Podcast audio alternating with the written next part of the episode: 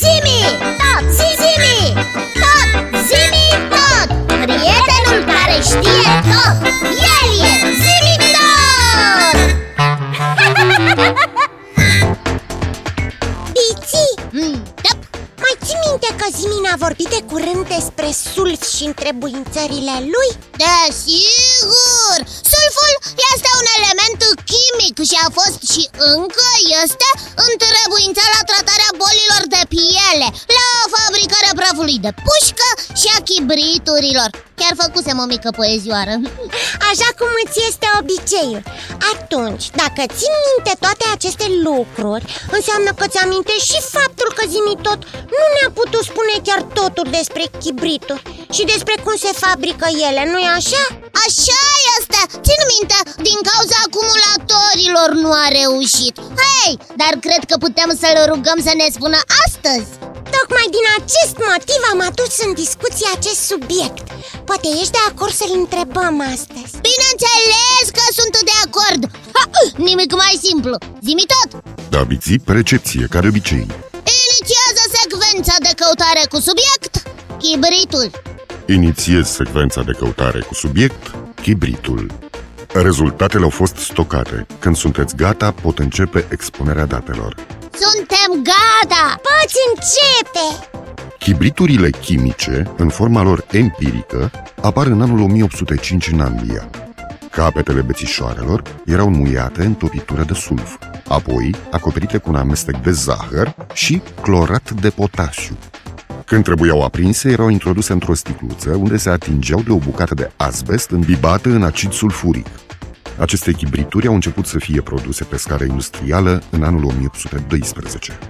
Cu toate că ofereau o alternativă la aprinderea focului, prezentau două inconveniente foarte serioase. Adică Era dificilă și periculoasă manipularea recipientului de sticlă cu acid sulfuric și, în plus, exista posibilitatea de a se produce o explozie din cauza bioxidului de clor ce lua naștere din această reacție. Au, Reprezentând totuși un progres, aceste chibrituri au fost fabricate până în anul 1845.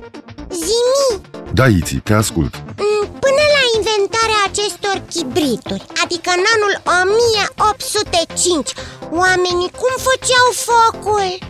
Până în secolul al XIX-lea, singurele mijloace de aprindere a focului de către om erau scânteile produse de un amnar, prin ciocnirea a două corpuri dure, sau mult mai vechiul procedeu de frecare rapidă și îndelungată a două lemne uscate. așa cum făceau și indienii Știam eu Și, și chibriturile sunt la fel ca atunci? Ca în anul 1805? Nu iții, le-au fost aduse numeroase modificări. Dar de ce nu erau bune? Erau cam periculoase, iții. Și în zilele noastre nu e de glumit cu aceste micuțe bețișoare, pentru că pot face mult rău. Dar atunci, la începutul istoriei lui, chibritul era chiar foarte periculos. Acum așa Pe, așa cum v-am spus, trebuiau păstrate într-o sticluță cu acid sulfuric. Da, Și așa cum știți, acidul sulfuric poate provoca răni deosebit de grave dacă nu este manevrat cu deosebită grijă. mm, da În plus, în urma reacției chimice se forma un gaz exploziv, bioxidul de clor, care mai era și toxic pe deasupra.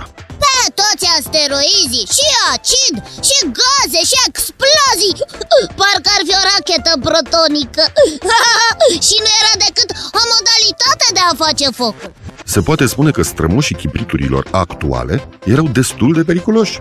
Dar folosirea lor va dura puțin timp, căci anul 1835 marchează data de naștere a primului chibrit cu fosfor, numit lumânare de Turon. Aceste chibrituri erau niște așchi de lemn, la capătul cărora se aplicau bucățile de fosfor alb, un element toxic.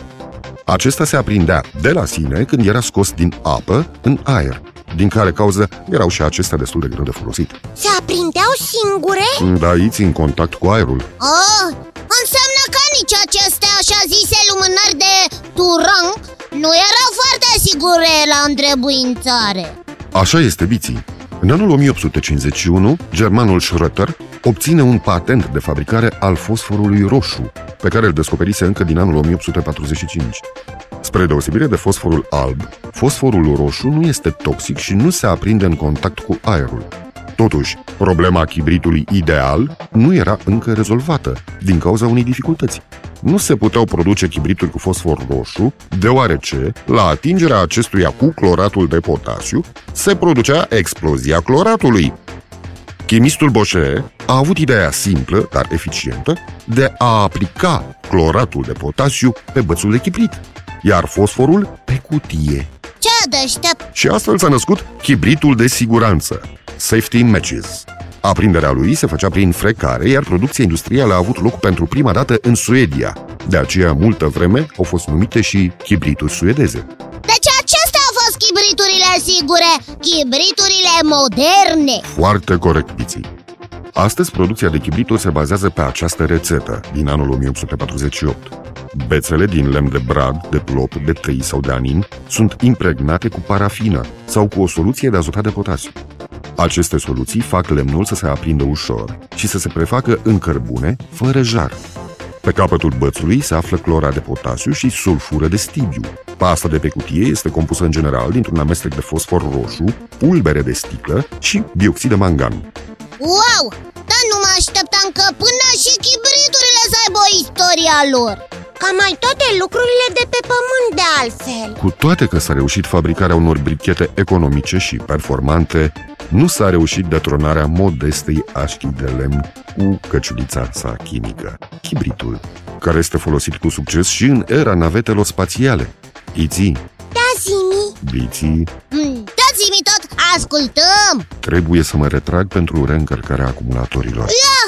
Așa că acum vă voi spune la revedere. Ne reauzim data viitoare, tot aici pe 99.3 FM.